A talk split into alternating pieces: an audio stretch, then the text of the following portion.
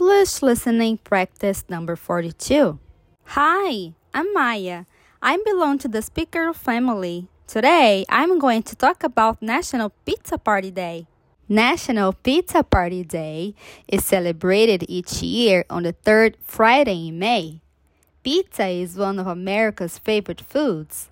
Pizza parties bring family and friends together. They are also a great way to reward a team or a group for something they had done really well.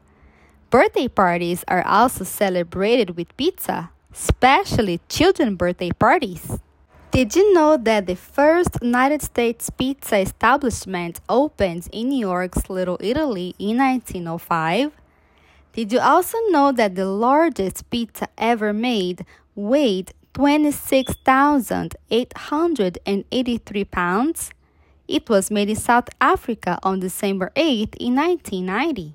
Anyways, you can celebrate National Pizza Party Day by inviting friends and family over to share a night of fun.